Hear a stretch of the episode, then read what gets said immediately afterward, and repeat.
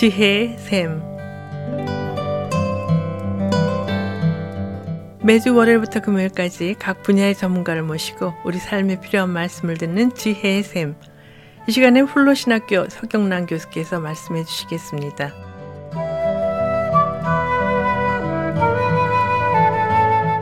안녕하세요.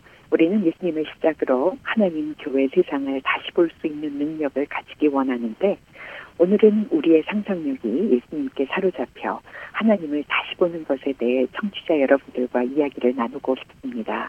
어떤 사람들은 우리가 예수를 믿을 때 우리의 상상력을 모두 장사 지내고 무조건 믿어야 한다고 말하기도 합니다. 그런데 이것은 무지하고 위험한 주장입니다. 우리의 믿음은 상상력과 함께 자라갑니다. 우리의 상상력은 우리의 믿음을 새롭게 하는 원동력이 되기도 합니다. 그 렇기에 우리의 상상력이 예수님께 사로잡히게 되면 하나님을 다시 볼 수 있는 눈을 가지게 됩니다. 저 멀리서 우리를 부르고 높은 곳에서 역사를 주관하신 하나님 아버지가 아니라 우리의 삶이 깊이 개입하시는 가까운 하나님 아버지를 보게 되는 것입니다. 저는 하나님을 다시 보기 위해 여러분들께 Missio Dei라는 라틴어 어구를 소개합니다. Missio Dei라는 말은 하나님의 선교라는 말로 번역이 되는데요. 이것은 선교의 하나님으로도 생각할 수 있습니다. 이 용어로 인해 우리는 선교가 교회에 속한 것이 아니라 선교는 하나님의 사역에 속한 일이고 하나님의 사역을 설명하는 것임을 새롭게 깨달을 수 있습니다. 교회는 하나님의 하시는 일의 동반자가 될 수는 있어도 교회 홀로 주도적으로 선교를 할 수 없다는 말입니다. 우리는 이제 선교를 하나님이 좋아하시는 활동으로만 보는 것이 아니라 하나님의 성품의 한 측면으로 보아야 합니다. 하나님의 본성을 이해하는 지름길은 하나님이 선교 사역을 하지 않을 수 없는 분이시라는 것을 깨닫는 것입니다. 다시 말하면 하나님은 선교하시는 하나님이시라는 것입니다. 하나님은 선교를 자기 존재의 일부로 삼고 계십니다. 요한복음은 하나님의 선교에 대한 특별한 그림을 우리에게 보여주고 있습니다. 요한복음에 보면 아버지가 아들을 보내고 아버지와 아들이 성령을 보낸다라는 그런 그림을 우리에게 그려주고 있습니다.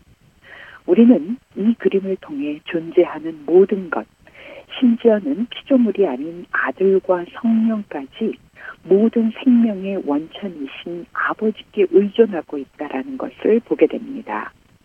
모든 생명은 아버지의 생명이 표현된 것입니다. 우리에게 이 개념을 훌륭하게 설명해 준 사람이 바로 데이빗 버시라는 선교학자입니다. 그는 1940년대 말에 아프리카 공화국의 인종차별 정책인 아파르트 헤이트를 열렬히 환영했던 사람입니다. 그런데 그가 어떠한 경험들을 거치게 되면서 편협한 아프리카노에서 연민 많은 선교사로 변신하여 남아프리카 공화국의 트랜스케이 지방의 가난한 흑인 공동체에서 선교했던 사람이었습니다. 가난한 이들과 함께 고된 노동을 하다가 탈진한 그는 1975년 남아프리카 공화국 대학교의 선교학 교수직을 받아들여 1992년 불의의 자동차 사고로 숨질 때까지 섬겼던 것을 볼 수가 있습니다. 그 버시가 이렇게 이야기합니다. 선교는 하나님의 본성에서 나오는 것으로 이해할 수 있다. 따라서 선교는 교회론이나 구원론이 아니라 삼위일체 교리의 맥락에 둘 필요가 있다. 고전적인 하나님의 선교 교리, 아버지 하나님이 아들을 보내고 아버지 하나님과 아들이 성령을 보낸다는 이 교리는 또 다른 움직임을 포함하기까지 확장될 수 있다. 아버지와 아들과 성령이 교회를 세상 속으로 보내는 움직임이 그것이다. 예수의 성육신 사건에서 우리는 하나님의 선교가 예수의 가르침과 육신을 통해 구현된 것을 보게 됩니다. 더 나아가 성령의 사역은 계속해서 하나님의 성품과 선교 지향적 성격을 증언하고 있습니다. 사실상 우리는 삼위일체를 교회 속에 가두어둘 수가 없습니다. 성부, 성자, 성령 하나님은 멋지게 지어진 예배당을 탈출해서 자신을 세계 곳곳으로 내보내시는 분이시기 때문입니다. 그럼에도 불구하고 우리 교회는 종종 신성한 건물과 그 속에서 의례와 성례를 통해서 하나님이 나타나시는 것을 좋아하는 것 같습니다.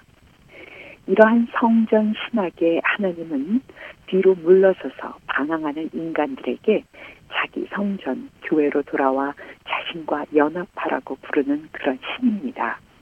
그러나 복음서에서 나오는 예수님은 이런 생각과는 정면으로 배치되는 분이신 것을 볼 수가 있습니다. 예수님은 내가 하나님의 성전을 헐고 사흘 동안에 지을 수 있다고 말씀하시면서 자기 자신을 하나님의 현존을 드러내는 구현체로 주장하고 있습니다. 이 말씀은 하나님의 물리적 현존을 성전에서 찾지 않고 예수 자신 속에서 찾고 있는 것을 지적하고 있는 것입니다. 예수님의 신체적 죽음도 야성적으로 그려지고 있는 것을 볼 수 있습니다.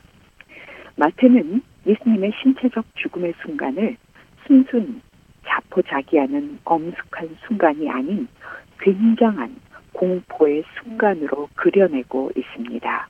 도시 전체에 지진이 일어나고 성소와 지성소를 구분하는 휘장이 하나님의 손에 의해 찢어지되 위에서 아래로 두 쪽이 나는 것을 묘사합니다.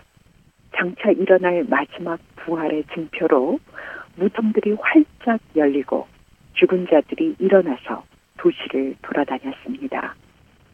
영적인 영역에서 큰 변동이 일어난 것입니다. 다시 말하면 예수의 죽음을 통해 하나님이 영원히 우리 세계 속으로 들어오신 것입니다. 이제는 하나님께서 성전 속에 거하지 않으시고 자신을 섬기는 이들의 마음 속으로 뚫고 들어오셔서 영원히 살아계신 것입니다.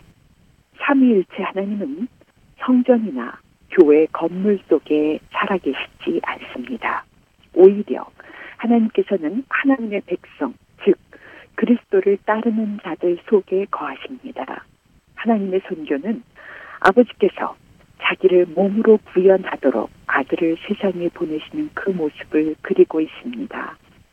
또한 하나님의 선교는 아버지와 아들과 성령이 우리를 하나님의 대사로서 하나님의 대변인으로서 하나님을 구현하도록 이 땅에 보내시는 모습을 다루고 있는 것입니다. 결국 우리는 예수님께 사로잡혀 하나님을 선교하시는 하나님으로 보게 되었습니다. 그 하나님 아버지는 아들을 세상에 보내셔서 아들을 통해 자신을 구현하셨고 하나님 아버지와 아들은 성령을 보내셨으며 아버지와 아들과 성령은 교회를 세상에 보내셔서 하나님의 모습을 이 땅에 구현하도록 선교하시는 하나님이시라는 것 그것을 저희가 보았습니다. 선교하시는 하나님으로 인해 교회의 정체성이 형성됩니다. 우리는 선교하시는 하나님 아버지의 백성입니다. 우리는 또한 선교하시는 하나님의 선교적 백성임을 다시금 이곳에서 깨닫게 됩니다. 그렇기에 우리는 이 땅에서 하나님 아버지를 구현해내는 삶을 살아내야 하는 사명이 있는 것입니다. 지금까지 플러신학교 서경란 교수께서 말씀해 주셨습니다. 지혜의 샘 오늘 들으신 내용은 극동방송 뮤지지사 홈페이지 usk.febc.net usk.febc.net에서 다시 들으실 수가 있습니다. 아름다운 음악과 기쁜 소식을 전하는 극동방송에서 보내드린 지혜의 샘 오늘 순서를 마치겠습니다.